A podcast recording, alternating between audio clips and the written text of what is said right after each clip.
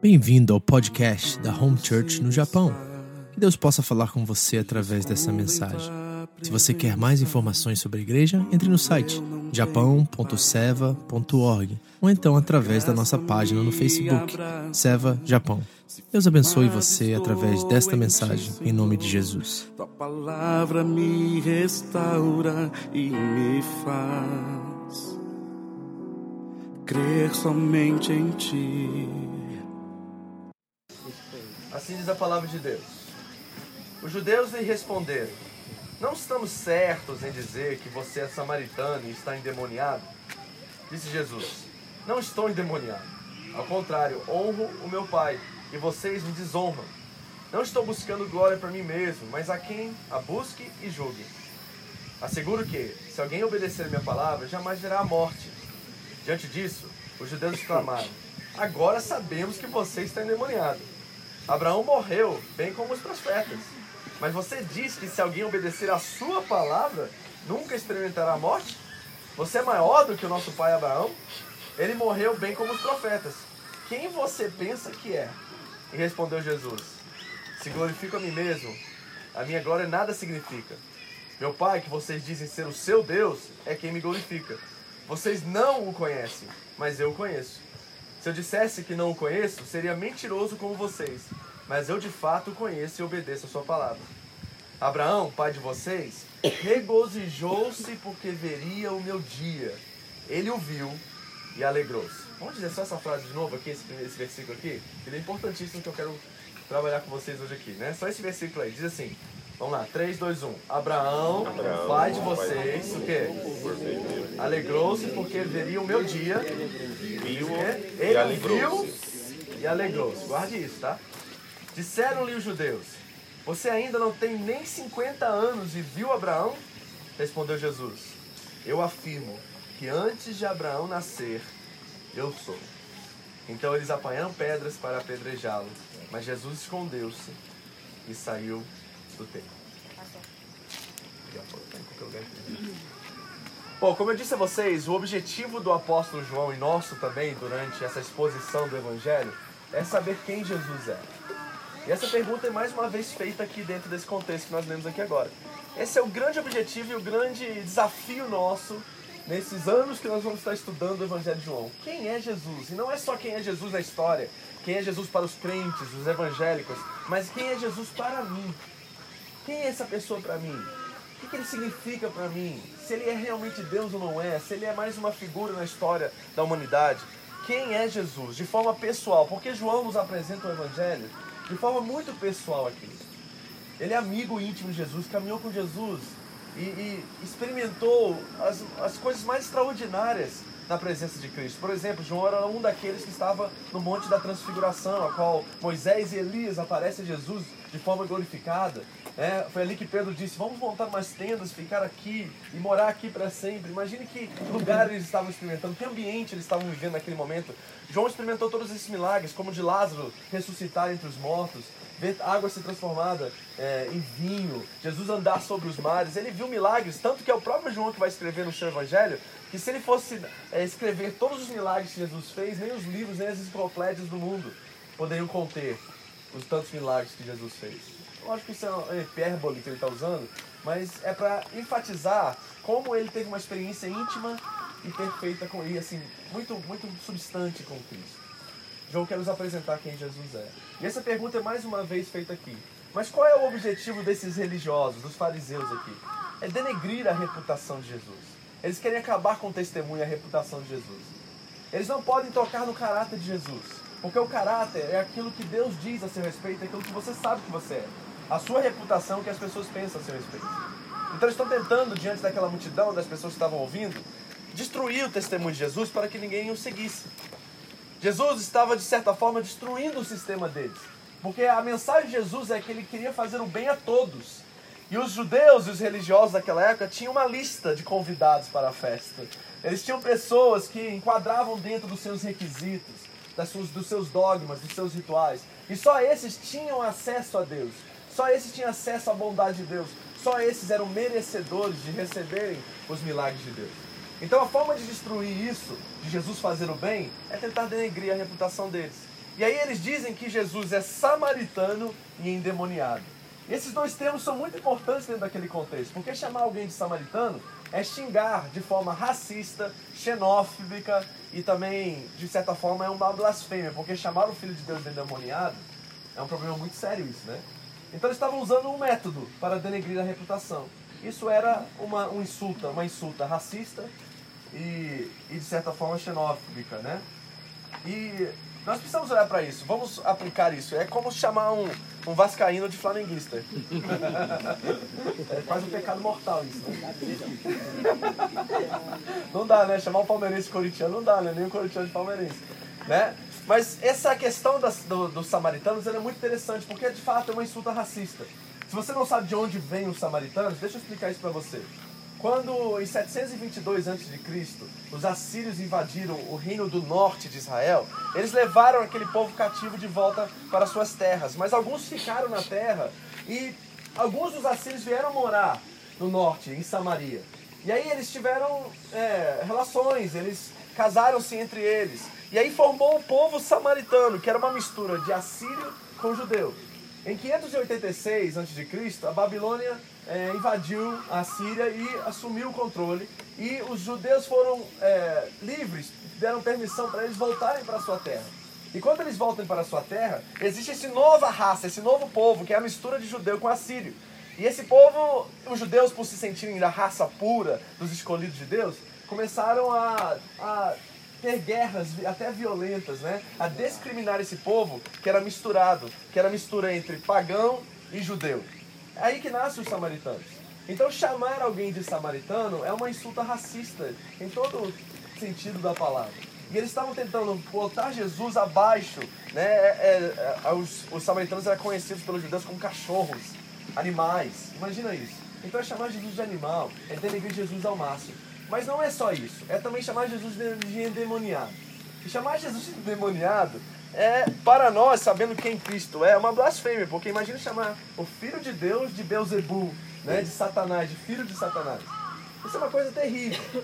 E o fato é que nós precisamos avaliar isso dentro também do nosso contexto, porque é também praxis no nosso dia, principalmente dentro da igreja evangélica contemporânea, de quando alguém não... É, aceita, ou se dobra, ou, como eu posso dizer assim, se submete a um dogma, ou algum uso e costume que nós criamos dentro da nossa religião, nós também temos a, a fácil, é, assim, a fácil forma de dizer, chamar alguém de endemoniado. Você já talvez experimentou isso, né? Em algum, alguma, alguma forma, alguma maneira, dentro da igreja evangélica ou de crentes que você conhece, de que se você, por exemplo, é, está lutando contra o vício do cigarro, é fumante, né, e os crentes estão conversando um cantinho lá de uma certa igreja, de uma certa é, vertente evangélica, talvez vão chamar você de possesso ou endemoniado. É a mesma tática, é a mesma forma. Jesus enfrentou os mesmos perigos e as mesmas coisas que nós enfrentamos. Ele também foi chamado de endemoniado. E o que está acontecendo aqui, que nós precisamos entender, que é muito importante, é o seguinte, principalmente para nós cristãos evangélicos. Primeira coisa que eu quero falar com vocês, nós temos que ter muito cuidado com o tribalismo, tá? O que é o tribalismo? É, a gente aqui dentro da igreja, Home International Church de Gift, tá? É a Home Church de Gift. Nós achamos que nós somos a última Coca-Cola no deserto, entendeu? Que nós somos os bambambans, que agora, né? Agora, sabe essa ideia de crente falar assim? Agora eu encontrei a igreja verdadeira. Já ouviu esses, esses papos? Já viu esses termos sendo usados? São totalmente incoerentes e, e contrários ao Evangelho, porque o Evangelho revela que todo cristão é um pecador alcançado pela graça. Então ninguém tem a fórmula perfeita de fazer igreja. Na verdade, todos nós estamos tentando a cada dia nos submeter ao dono da igreja, ao cabeça da igreja, que é Jesus. E essa é uma tarefa muito difícil, porque todos nós somos seres humanos e todos nós somos diferentes. E cada um de nós vemos de uma experiência diferente de vida, de criação diferente, né? De países, estados diferentes. Então é muito difícil reunir esse povo e ter unidade se não for submeter a pessoa de Cristo e quem ele é. Então nós temos que ter muito cuidado com essa ideia tribal. Nós não podemos ser uma tribo, nós temos que ser um povo a qual o acesso a Deus é liberado para todos. É muito importante nós entendermos isso, porque o que o tribalismo faz? Diz, se você não tem a nossa linguagem, se você não tem a nossa roupagem, se você não é como nós, você não pertence a nós. É o famoso clube do Bolinha e da Luluzinha, lembra? E na verdade o Evangelho nos mostra que não foi isso que Jesus alcançou na cruz. Jesus não quis formar a sua própria religião, Jesus não quis criar o seu próprio clã. Não, Jesus estava dando acesso a todos os homens, a toda a humanidade, a graça que foi concedida na cruz do Calvário. Na cruz do Calvário ele fez paz entre nós e Deus, nós, os seres humanos. Diz o, o apóstolo Pedro, né, referindo-se a Pentecostes naquele dia, que o Espírito de Deus foi derramado sobre todos, não é só sobre os crentes. Está entendendo? Por isso que nós entendemos, por exemplo, na teologia, que o conceito de graça comum, aonde em todas as religiões até, e em todos os lugares, onde a verdade é expressa, essa verdade é a verdade de Deus. Ou seja, em todos os lugares nós podemos ver Deus, de certa forma, tentando alcançar o ser humano. De todas as formas, de todas as maneiras, Deus quer salvar a todos. É isso que a, a palavra de Deus nos ensina. E o nosso erro é tentar é, é fazer com que as pessoas se encaixam ou se enquadram dentro da nossa forma de viver o Evangelho, da nossa forma de ser igreja, certo? Todos nós somos chamados a uma consciência cristã, de vivemos em obediência a Cristo e obedecer a sua palavra. Então é muito importante nós não criarmos uma cultura tribal, de não sermos a igreja de Cristo. Não, aquelas igrejas lá que eu frequentei, era tudo errado, pastor. Agora encontrei. Não, um dia você vai encontrar que eu também sou falho, que eu também peco, que eu também falho, que eu também erro. Vou errar com vocês, com certeza. Se tem uma coisa que eu preciso da sua misericórdia e devo garantir pra vocês, é que um dia eu vou errar com vocês. Porque eu sou ser humano que nem vocês. E vocês um dia vão errar comigo. E a única coisa que nós devemos sempre enfatizar é que o perdão deve estar sempre disponível para todos nós aqui. É isso. Os relacionamentos cristãos são assim. O perdão está disponível. Então, um dia, quando eu errar com você, a bandeira do perdão já estava hasteada para mim há muito tempo antes de, eu per... antes de eu errar com você. E da mesma forma, isso deve ser recíproco. Né? Assim como um dia você errar comigo, saiba, e eu já estou afirmando categoricamente aqui para vocês, que a bandeira do perdão está sempre disponível para todos vocês, independente do erro. Amém? Então, isso quebra a lógica tribal e nos torna um em Cristo. Então, todos são aceitos. E nós devemos, de certa forma, escancarar para as pessoas o acesso a Deus. Nós não podemos deixar que os nossos rituais, que todos nós temos, as nossas, nossas doutrinas, não estou falando de doutrina apostólica, obediência bíblica, eu estou falando das coisas que nós criamos, essas coisas jamais podem ser empecilhos. Por exemplo, aqui está uma, uma forma viva de você experimentar isso, certo? Nós tivemos um imprevisto lá. Imagina se eu chegasse lá, ah, vocês não são nada, olha só, não conseguem organizar um culto, qual o problema de vocês? O que vocês fizeram hoje? Não, o que, que eu estou fazendo se eu fizer isso? Eu estou colocando a estrutura acima das pessoas. E as pessoas são mais importantes que as estruturas. Então houve um erro, né? Houve um engano, alguma coisa. E daí, nós estamos aqui reunidos. Nós estamos aqui na presença de Deus. O que mais importa, gente, a gente fazia reunião lá na frente do estacionamento. Eu não estou preocupado com as estruturas. Elas são boas e elas nos ajudam a organizar melhor. Mas as pessoas são mais importantes que as estruturas. E nós devemos dar acesso a todas as pessoas a essa comunhão, a essa vida. É algo, é algo subjetivo e não algo concreto, algo que a gente pode tocar. É algo espiritual que Deus nos deu acesso. Essa deve ser nossa cultura. E nossa linguagem jamais pode ser tribal. Se você fizer do meu jeito, aí você é de Cristo. Se você fizer do jeito dele, você não é. Isso separa. E isso que está acontecendo aqui. O que os judeus querem fazer é criar a mentalidade do eu contra você. Ah, você é hindu. Então, você não é filho de Deus. Você já viu essa linguagem? É terrível isso. Isso não cria pontes, isso cria muros. Não é verdade? E às vezes nosso testemunho e nossa vida pode representar para essa pessoa a graça de Deus, o Evangelho encarnado, e essas pessoas conhecerem a verdade e se tornarem filhos de Deus, se tornarem realmente, passarem de ser criaturas para serem filhos. E filhos nós falamos de relacionamento, de conhecerem a Deus por quem Ele realmente é, e não criarem as suas ideias acerca de Deus. Então Jesus está combatendo essa mentalidade do eu contra você. E peço a vocês, como pastor de vocês, pelo amor de Deus, na sua fábrica, quando alguém for falar de coisas espirituais, não fale da sua igreja, fale de Jesus.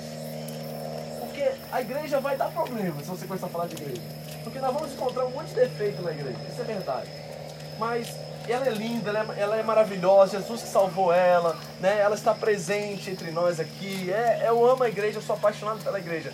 Mas eu sou apaixonado pela igreja porque eu sou apaixonado por Jesus. Amém. É isso. Entendeu? Então, se algum dia, eu sei que isso vai acontecer, rolar papo na sua fábrica, nas suas amizades sobre a igreja do fulano, a igreja do ciclano, meu amigo, sai fora dessas conversas, vamos falar daquilo que realmente interessa, que é Cristo. Certo? Porque tudo mais separa, tudo mais é guerra, tudo mais é eu contra você. E essa mentalidade de eu contra você não pode existir entre nós. Amém? Então nós temos que escancarar o acesso das pessoas a Deus, mas isso tem um risco. Tem um risco porque nós somos oito ou oitenta, a maioria de nós somos oito ou oitenta. Então fala assim, então tem que escancarar, pastor, então vamos liberar geral. Entendeu? Então vamos escancarar a porta, não vamos deixar nem estrutura, nem paredes, nem nada. Deixa todo mundo vir, todo mundo faz do jeito que quer. Não é bem assim que a Bíblia nos ensina. Certo? Andar com Deus é andar em obediência, porque se Deus existe, existe uma forma de se viver. E Ele estabeleceu padrões para que nós não corremos risco, e não machuquemos a nós mesmos, e não machuquemos as outras pessoas. Por isso que Deus estabeleceu certas regras, entre aspas, padrões, para que nós nos tornemos verdadeiros seres humanos como Jesus foi. Adão era um verdadeiro ser humano antes da queda. Ele tinha relacionamento íntimo e perfeito com Deus, com a sua amada, mas após a queda, a sua, o seu, a sua vida foi manchada pelo pecado. E Cristo teve que vir para redimi-lo. E Cristo, quando aparece em cena, o Filho encarnado de Deus, Ele começa a nos apresentar o que é ser um ser humano verdadeiro. E Ele começa a estabelecer seus mandamentos. Começa a dizer, obedecer a minha palavra, obedecer os meus mandamentos. Porque os mandamentos dele é que constroem de verdade o verdadeiro ser humano que nós devemos ser.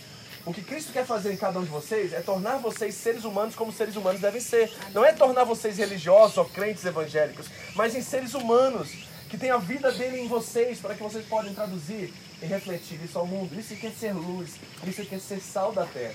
O sal salga, a luz ilumina o caminho, para que as pessoas possam ver sem nenhum obstáculo a Deus. Isso é importante, mas não é liberalidade. Existe esse padrão porque é necessário. Então Jesus não está jogando fora o padrão. Ele não está dizendo assim, vocês religiosos não sabem de nada, vocês estabeleceram todos esses ritos e todos esses dogmas e vocês estão completamente errados. Não é isso que Jesus está dizendo. Jesus está dizendo assim, vocês deveriam usar tudo isso que vocês aprenderam e estabeleceram, todos esses padrões, todos esses dogmas, todos esses rituais, porque todos eles apontam para mim. E quando as pessoas olharem para o templo, quando as pessoas olharem para a oferta, o dízimo, quando as pessoas olharem para é, o jejum, o batismo, etcétera, eles devem ver a mim em tudo isso. Eles devem ver a construção de um verdadeiro ser humano em tudo isso. E nós não podemos deixar com que essas coisas nos aprisionem. Jamais. É liberdade mesmo. Foi para isso que Cristo nos libertou, para vivermos em liberdade. Mas é uma liberdade que constrói, é um padrão que eleva a gente e nos torna verdadeiros seres humanos. Então não é liberdade. Então nós temos que ter cuidado de que queremos que as pessoas tenham todo acesso a Deus, mas nós não queremos construir as pontes, os fundamentos para que elas cheguem a Deus e conheçam Ele como Ele verdadeiramente é. Eu quero ler um texto com vocês para exemplificar isso perfeitamente. Eu quero que você abra comigo em Tiago, capítulo um, rapidamente. Tiago um, vinte e cinco. Repare, porque tem quatro princípios aqui que estabelecem o que eu acabei de dizer para você. Tiago um, vinte e cinco. Jesus está combatendo essa mentalidade do eu contra você. De a minha religião é certa e a sua é errada.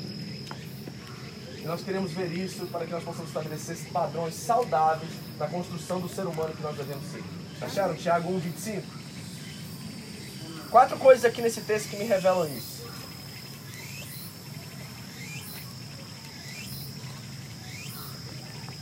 Ok? Todo mundo aí?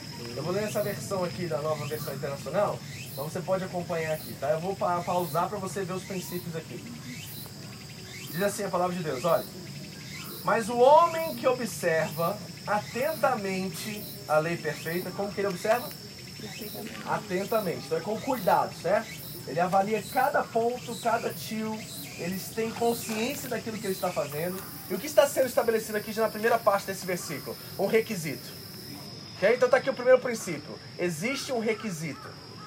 E o requisito é que nós temos que obedecer atentamente à lei perfeita. Então o primeiro ponto, requisito. Aí diz assim, o que, é que esse requisito faz?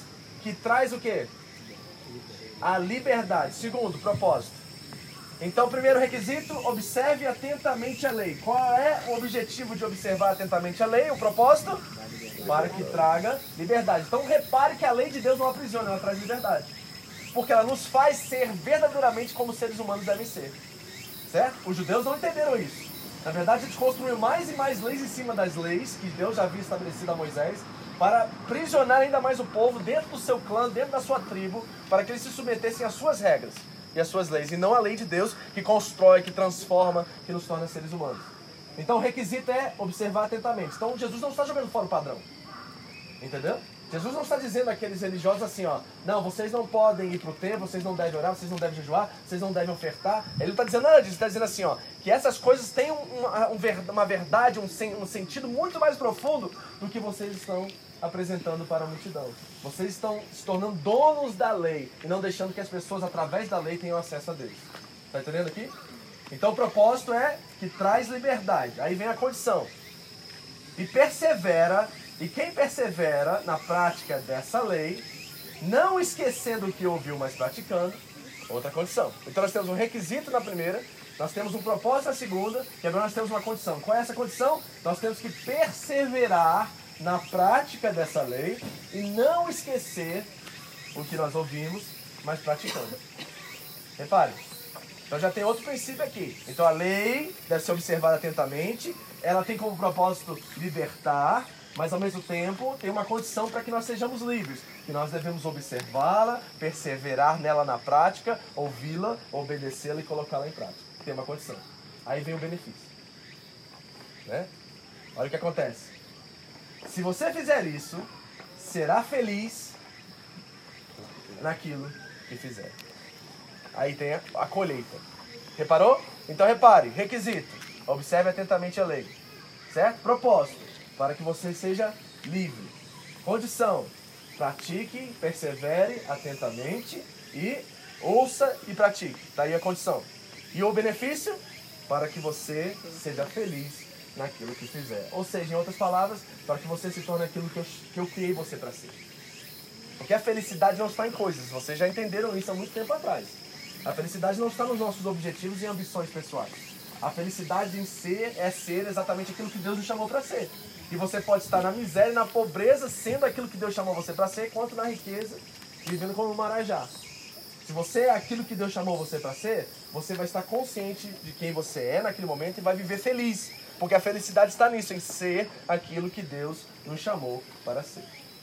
É isso que Jesus está dizendo aqui em João oito, no versículo cinquenta e um. Deixa eu ler de novo. Asseguro que, se alguém obedecer a minha palavra, jamais verá a morte. Está aí. Então tem um requisito, se alguém obedecer a minha palavra, jamais verá a morte. O benefício é que nós viveremos eternamente com ele. Então Jesus não está jogando fora o padrão, Jesus não está, de certa forma, desconsiderando aquilo que os religiosos tentaram colocar sobre a multidão, mas ele está estabelecendo uma nova forma de ver a vida. E nós precisamos entender isso claramente. Né? Eles não entenderam isso, aqueles judeus, e nós corremos um grande risco porque nós também somos religiosos. Nós gostamos da religião. A religião traz um certo ambiente de segurança. É, a gente acha que, por exemplo, se a gente estivesse num culto, num prédio, em algum lugar, Deus está ali, mas Deus não está aqui no parque. Muitos, muitos crentes pensam assim, que a, que a casa de Deus, a gente usa essas linguagens, a Bíblia usa metaforicamente, a gente usa literalmente, né? Então a gente acha assim, ó, casa de Deus. O que, que é pra gente hoje, né, o cristão moderno? É um prédio onde colocou um altar, a gente colocou a música, colocou as coisas e as cadeiras. Ali é onde Deus está. Quem disse isso? Deus também está ali, certo? E quando nós entramos ali, a música começa, e o louvor começa, e as expressões espirituais começam, o que acontece naquele lugar é que a nossa percepção aumenta, porque nós estamos num lugar concentrado para aquilo. Se você for num parque brincar com seus filhos, você não vai estar concentrando em buscar a Deus, em conhecer a Deus, você vai estar concentrando na atividade com o seu filho, naquele momento gostoso, maravilhoso, que é também reino de Deus, mas não tem aquela concentração em estudar e aprender a palavra de Deus. A igreja é esse lugar onde nós temos a concentração e por isso a nossa percepção de Deus aumenta. Mas o que, que Deus quer de nós? Quer que essa percepção esteja viva em todos os lugares que nós formos. Você está indo trabalhar no carro, Deus também está ali. Você estava na sua fábrica lá, no, no momento de mais pressão, você acha que Deus de, é, deixou você naquele cantinho do inferno ali e foi pro lado? Fala assim, não, esse aí precisa sofrer um pouquinho, vou deixar ele de lado um pouquinho, vou lá descansar e vou deixar ele onde ele está, no inferninho dele. Não, Deus também está ali. A nossa percepção dele é que diminui, porque nós estamos concentrados em outras coisas. Então Deus está em todos os lugares. E nós precisamos entender isso. E Jesus disse, aquele que obedece a minha palavra, jamais verá a morte. E aí trouxe confusão total na cabeça daqueles religiosos. Porque para eles o padrão é Abraão, o padrão é Moisés, o padrão é Davi. Era homens, era, era dogmas, era rituais, era a construção da religião deles que salvava eles. E Jesus está dizendo assim, eu sou maior do que a religião de vocês. Eu sou maior do que Abraão, eu sou maior do que Davi, eu sou maior do que todos esses que de certa forma foram usados por Deus para te apontar para ele. O problema é que vocês tiraram os olhos dele e colocaram neles. E a gente faz isso o tempo todo, gente. A gente o tempo todo está tirando os olhos de Deus e colocando nas situações, colocando nas dificuldades da vida, colocando nas pessoas. Sabe por quê? Muitos crentes estão machucados dentro da igreja hoje porque apontaram e olharam para pessoas como referenciais e não olharam para Cristo. Porque se nós olhássemos para Cristo, nós jamais permitiríamos que uma pessoa tivesse acesso ao nosso coração da forma que algumas delas têm. O coração, de acordo com Deus, é um solo sagrado. E nós temos que tirar nossas sandálias dos pés para tentar entrar na vida das pessoas. É lugar sagrado para Deus. Não é brincadeira para Deus as pessoas.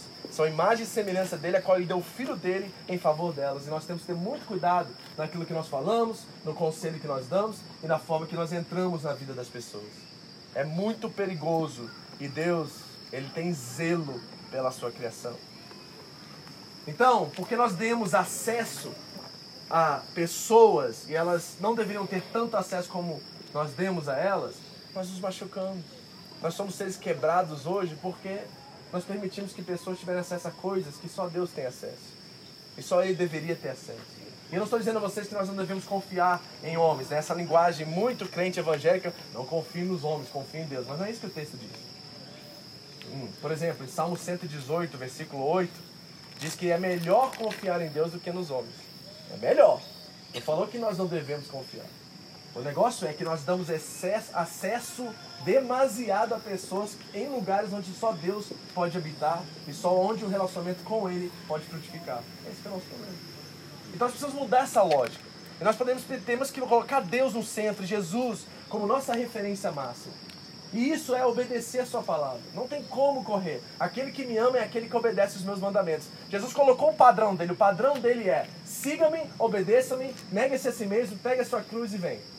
Esse é o padrão de Cristo. Agora, esse padrão é o quê? Nos confinar a uma vertente religiosa? Não!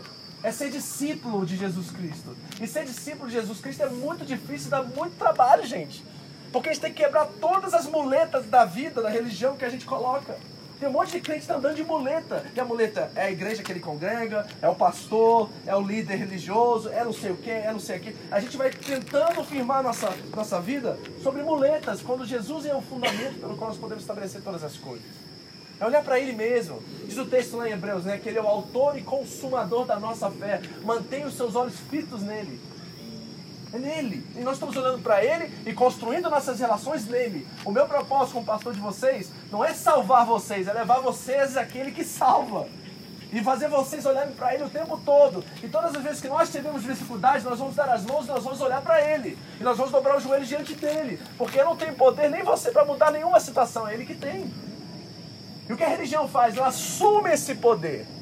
E é isso que os judeus estavam fazendo com aquela, aquela multidão e com aquele povo. Tentando assumir o lugar, ser o, o, o meio pelo qual eles chegarem a Deus. E jamais isso pode acontecer entre nós. Jesus disse: aquele que obedecer a minha palavra jamais verá a morte. Aí doidou, aí pirou o cabeção dos judeus. Aí eles começaram a pensar: você é maior que Abraão? Como assim você? Né? Ele morreu com os profetas. Aí vem a pergunta-chave que a gente vai fechar aqui, que é o seguinte. Eles falam assim: quem você pensa que é? Imagina falando isso pra Jesus, gente. Imagina falando isso pra alguém. Já é horrível falar isso pra alguém, não é? Né? Então uma briga em casa, o marido olha pra mulher e fala assim: quem você pensa que é? Você sabe que isso aí é confrontador, né? É chamar pra briga isso aí, né?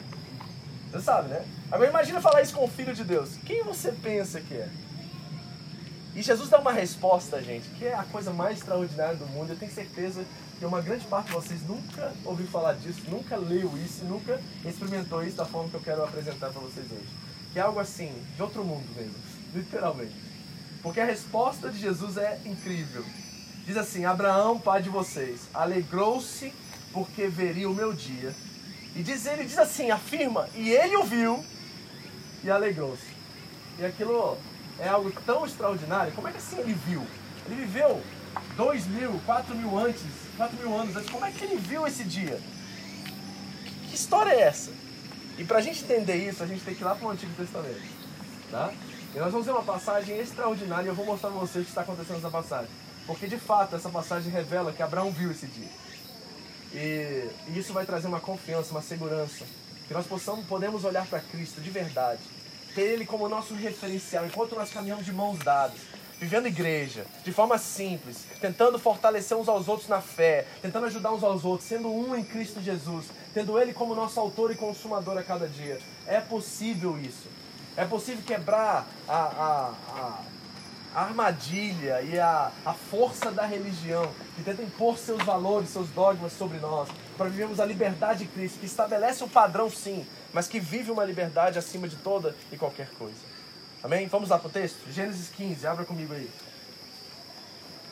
Vamos terminar nesse texto e eu quero te mostrar o que está acontecendo aqui, que é maravilhoso. Gênesis quinze. Nós vamos ler do um ao vinte e um, tá? Eu vou ler essa passagem uma vez e depois vou te mostrar o que ela está dizendo. Gênesis quinze, do um ao vinte e um. O que, que é isso que Jesus está dizendo? Que Abraão viu o dia e se alegrou. Acharam? Posso ler? Acompanhe essa leitura extraordinária, tá? Depois dessas coisas, o Senhor falou a Abra- Abraão, não era Abraão ainda, tá? Abraão, numa visão. Não tenha medo, Abraão. Eu sou o seu escudo. Grande será a sua recompensa. Mas Abraão perguntou: Ó soberano Senhor, que me darás? Que me darás? Se continuo sem filhos e o herdeiro do que possuo é Eliezer de Damasco. E acrescentou: Tu não me deste filho algum. Um servo da minha casa será o meu herdeiro. Então o Senhor deu-lhe a seguinte resposta: Seu herdeiro não será esse. Um filho gerado por você mesmo será o seu herdeiro. E levando-o para fora da tenda, disse-lhe: Olhe para o céu e conte as estrelas, se é que pode contá-las. E prosseguiu: Assim será a sua descendência. Abraão creu no Senhor e isso lhe foi creditado como justiça. E disse-lhe ainda: Eu sou o Senhor que o perguntou, eu sou o Senhor que o tirei do Ur dos caldeus para dar a você esta terra como herança. Perguntou-lhe Abraão: Ó soberano Senhor, como posso saber que tomarei posse dela?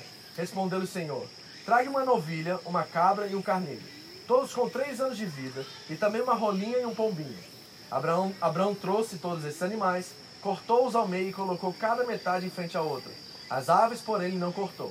Nisso, aves de rapina começaram a descer sobre os cadáveres, mas Abraão as enxotava. Ao pôr do sol, Abraão, tomado por um sono profundo, e eis que vieram sobre ele trevas densas e apavorantes.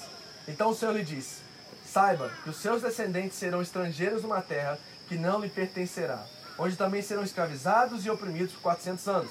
Mas eu castigarei a nação a quem servirão como escravos, e depois de tudo sairão com muitos bens. Você, porém, irá em paz e seus antepassados, e será sepultado em boa velhice. Na quarta geração, seus descendentes voltarão para cá, porque a maldade dos amorreus ainda não atingiu a medida completa. Depois que o sol se pôs e veio a escuridão, eis que um fogareiro esfumaçante, com uma tocha acesa, passou por entre os pedaços dos animais.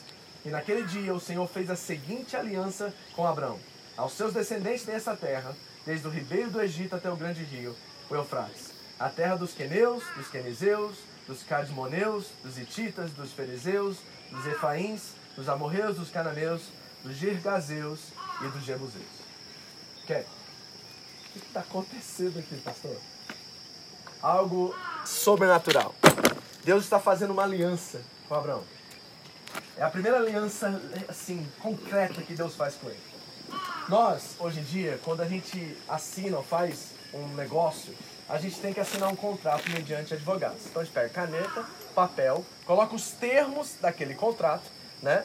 E assina um contrato entre ambas partes. É assim que acontece um contrato legal nos nossos dias. Esse contrato, na verdade, não está, embora liste, não está preocupado com as garantias, ou com os, na verdade, com os lucros do contrato. Está preocupado com as garantias.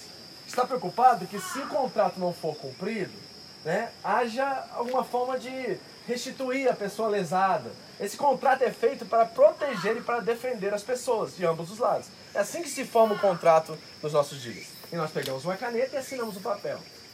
Na época de Abraão não era assim que se fazia contrato. O contrato era feito de forma dramática, ou seja, era uma dramatização que se finalizava um contrato. Então o que, que está acontecendo aqui? O que eles estão fazendo, na verdade, é uma aliança, e essa aliança é firmada através de um contrato. E o contrato naquela época era dramatizado a maldição do contrato. Ou seja, se você não cumpriu o contrato, é isso que vai acontecer com você. Então o que, que se fazia naquela época? Pegavam animais, partiam os animais em dois e faziam tipo o corredor polonês. Todo mundo conhece? Fica um de cada lado aqui, aí vai colocando, coloca um aqui, metade do animal aqui, metade do outro animal aqui, metade do outro animal aqui, metade do outro animal aqui. Fazia-se um corredor, certo? E os reis, né, e príncipes, e pessoas daquela época, né, e líderes daquela época de clãs, etcétera, quando eles faziam um contrato, dizia assim, ó, eu vou fazer isso por você e você vai fazer isso por mim. O que, que eles diziam um ao outro? Se eu não cumprir esse contrato, que isso aqui aconteça comigo. Repare. Se eu não cumprir esse contrato, que isso aqui que eu vou dramatizar agora, né? A maldição, ou seja, né? A garantia é que, você, que eu morra, que eu seja partido no meio, que eu seja, né? Queimado. Então o que, que eles faziam? Primeiro eles combinavam as regras. Eu faço isso, você faz isso. Combinado, combinado. Não apertava a mão naquela época, como a gente faz hoje, ou assinava com caneta e papel. Eles botavam fogo nos animais e os dois passavam pelo meio. Demorou? É assim que se firmava o contrato. E se uma das partes não cumprisse com o contrato, era isso que tinha que acontecer com a outra parte. Ok? Agora repara o que acontece com Abraão. Hum, eu não tenho noção. Porque nós queremos responder aqui, é o eu sou, né? Jesus diz assim, ó, antes de Abraão existir, eu sou. Jesus está nos levando, e todos os historiadores, é, comentaristas bíblicos, dizem que essa passagem aqui em Gênesis quinze que está sendo refletida aqui por Jesus. Jesus está levando eles àquela cena ali e dizendo assim, ó, quando Abraão fez um contrato com Deus, na verdade ele fez um contrato comigo. E o que aconteceu naquele dia que foi algo extraordinário? Diz o texto assim, que Abraão foi, cortou os animais, colocou eles no corredor, certo? Está tudo alinhado agora, preparado. Agora, o que deveria acontecer? Deus está fazendo uma aliança com Abraão, certo? Então Abraão agora, o que, que ele vai fazer? Quais são os... os É, a lista dos itens que nós vamos... Aí ele diz assim, eu vou te dar essa terra, vou abençoar seus descendentes, seu povo vai, levar, vai ser escravo, mas eu vou tirar ele de lá. Esses são os termos da aliança. Eu e você temos uma aliança e você será frutífero como a areia do mar, como as estrelas do céu. Esse é o contrato, ok? Não é interessante no contrato que Abraão não coloca nada para Deus? Abraão não diz assim, eu serei fiel. Ele não diz. Não tem nenhuma parte de Abraão no contrato. É só Deus que está firmando o contrato aqui. Aí Deus coloca a lista. Aí está na hora de assinar o contrato, certo? O que, que acontece? Diz o texto. E de repente houve densas trevas.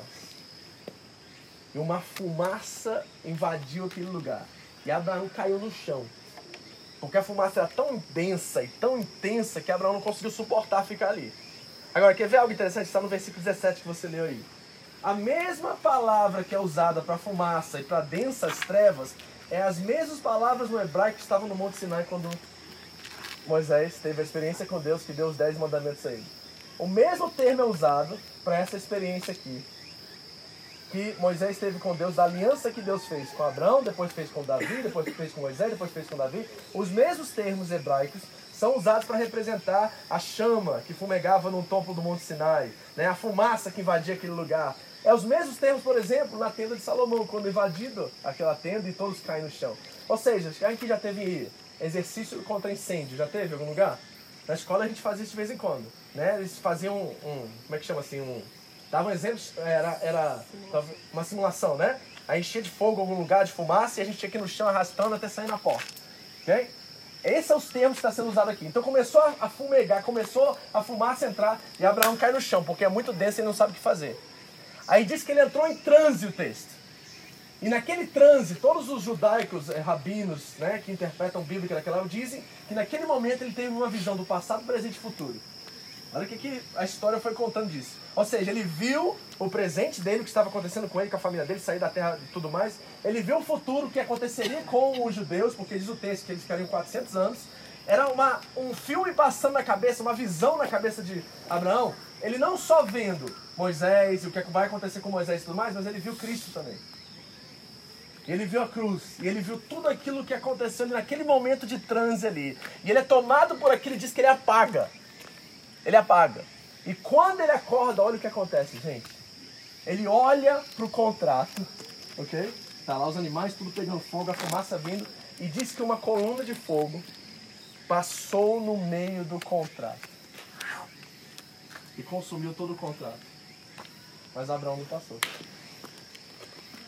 Então, como você sabe, dentro das regras contratuais daquela época, era necessário o quê? Que Abraão passasse. E o que, que Deus estava dizendo para Abraão naquele momento? Ele falou assim, Abraão, eu não só vou assumir a minha parte do contrato, eu vou assumir a sua também. Oi. Aí Abraão, pensa comigo você no lugar de Abraão agora. Eu falei, tô lascado. Agora eu vou ser fumegado, consumido aqui. Porque como é que eu vou honrar minha parte? Eu não tenho capacidade de honrar minha parte. E sabe o que Deus estava dizendo, em outras palavras, assim, para Abraão naquele momento? Não, que a minha onipotência sofra perca de poder se eu não cumprir meu contrato. Que a minha eternidade sofra a, a, a temporalidade se eu não cumprir esse contrato. Olha só. É isso que ele está dizendo em outras palavras. E você sabe muito bem, como eu, que Abraão não cumpriu a parte dele. Porque o bichinho está mentindo, o bichinho está adorando outros deuses, o bichinho era... é que eu amei você, mais ou menos, entendeu? Você sabe que não cumpriu. E dentro das leis contratuais, o que, que deveria acontecer com Deus? Hã? Ser partido do meio. Ser queimado pelo fogo. Não é assim? Ou não é? Para cumprir o contrato, e Deus é fiel em cumprir sua palavra, ele tem que ser queimado, despedaçado, partido no meio. Porque Abraão não cumpriu, Moisés não cumpriu, Davi não cumpriu, e todos os personagens anteriores também não conseguiram cumprir. E aí, nós vemos esse Deus que encarna e se torna homem, que começa o seu ministério, e lá no finzinho do seu ministério, ele está diante de uma cruz, e diz o texto bíblico que de repente aquele lugar entrou em densas trevas. E sabe qual é o termo que é usado agora, no Novo Testamento, no grego? Transliterado do hebraico para trevas, e o que aconteceu com Jesus na cruz do Calvário, é exatamente o mesmo termo que estava em Gênesis quinze, que estava no Monte Sinai. Ou seja, sabe o que está acontecendo na cruz de outra forma, gente? Deus está cumprindo o contrato. E Jesus, o próprio Deus, porque não é, uh, Abraão não conseguiu cumprir, agora ele tem que morrer para cumprir o contrato e a aliança que ele prometeu, que os descendentes dele herdariam a terra prometida. E lógico que Deus não está falando de terra em Jerusalém, ele está falando de uma terra espiritual, ele está falando de Jerusalém celestial. Então Cristo vai para a cruz, gente. E de repente... naquele momento há densas trevas, e o Filho de Deus, o Deus encarnado, é partido do meio. Ele é mutilado, ele é morto, e o contrato é cumprido naquele momento, para que não só Abraão tenha acesso às bênçãos e às promessas de Deus, mas, mas para que todos os descendentes de Abraão e os descendentes dele, que é Cristo, que estamos em nós, possamos cumprir aquele contrato. Deixa eu dizer uma coisa para vocês, que é a afirmação de tudo isso que eu estou falando aqui. Quando os judeus perguntaram quem você pensa que é, a resposta de Jesus foi, eu sou. E o eu sou estava tanto com Abraão lá atrás, que Abraão viu. O eu sou está tanto com Moisés diante do Sinai e de tudo mais. O eu sou estava em Cristo Jesus com os apóstolos e morreu por todos nós. E o eu sou continua vivo em cada um de nossas vidas. Esse é o Jesus pelo qual nós estamos falando. Ele é, de fato, o grande eu sou, porque ele é fiel à sua palavra e cumpre tudo aquilo que ele promete fazer. Ele é o eu sou na sua vida. Esse contrato que ele mesmo passou, que ele mesmo firmou, que ele mesmo cumpriu, porque ele sabia que nem Abraão, nem Davi, nem ninguém poderia fazer, nem eu, nem você, ele cumpriu por nós. A cruz do Calvário é dizer assim, ó, eu fiz a minha parte, você quer os benefícios dessa aliança? Então vem. Venha também morrer comigo. Venha também viver comigo. Venha experimentar também isso. Os judeus e os religiosos da nossa época e todos mais tentam confinar as suas práticas. Eu tenho algo que é libertador, que não é sem padrão. Existe obediência, existem meus mandamentos, mas esses meus mandamentos são para te dar vida, e vida e abundância, ele diz. E ele quer que você, e cada um de nós aqui, os nossos amigos, os nossos familiares, experimente esse Deus que morre por nós, que é partido no meio por nós, que queima por nós, que cumpre aquilo que ele promete em nosso favor. Que o eu sou seja o seu eu sou também hoje. E saiba que o seu Deus é fiel, e quando ele diz, ele cumpre. E ele vai até a morte, ele sofre a, que a, imu, a imutabilidade dele sofreu a muta, mutabilidade. A onipotência dele sofreu a perda. E a eternidade dele sofreu a temporalidade de morte naquele momento ali em Cristo Jesus. Esse é o Deus que faz isso por você, esse é o eu sou. O grande eu sou. A pergunta que fica pra gente orar e finalizar. Eles não entenderam isso. Os judeus queriam condená-lo. Na verdade, na hora que Jesus diz assim, antes de Abraão, eu sou, eles já pegaram pedras, porque eles sabiam que ele estava dizendo que ele era Deus. Jesus não foi morto porque ele era um líder religioso, um profeta, alguém criando a sua própria religião. Jesus só foi crucificado por uma questão, blasfêmia. O pecado de Jesus para os judeus que levou ele à cruz é blasfêmia, porque ele dizia ser Deus. Era isso, gente. Não tem como você driblar isso. Ele foi para a cruz porque ele dizia ser Deus. A pergunta é, ele é seu Deus?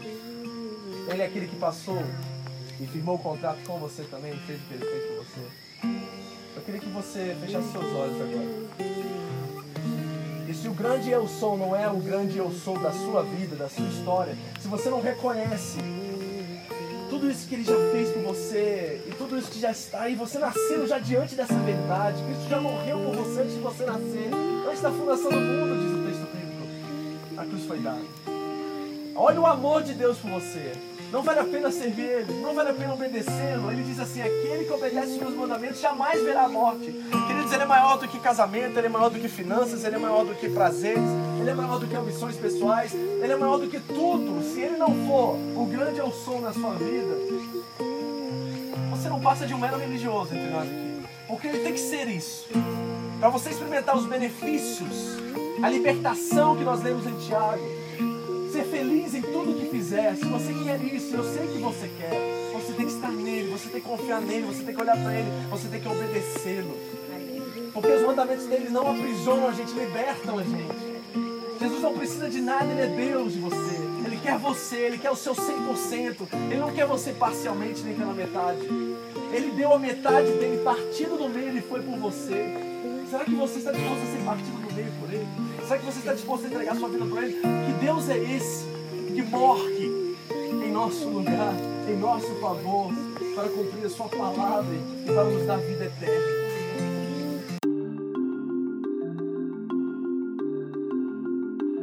Essa foi mais uma mensagem da Home International Church no Japão. Para mais informações sobre a igreja, entre no site japão ponto seva ponto org. ou na nossa página no Facebook, Seva Japão, ou através do iTunes Podcast, Seva Japão, Mensagens. Deus abençoe você e a sua família, em nome de Jesus.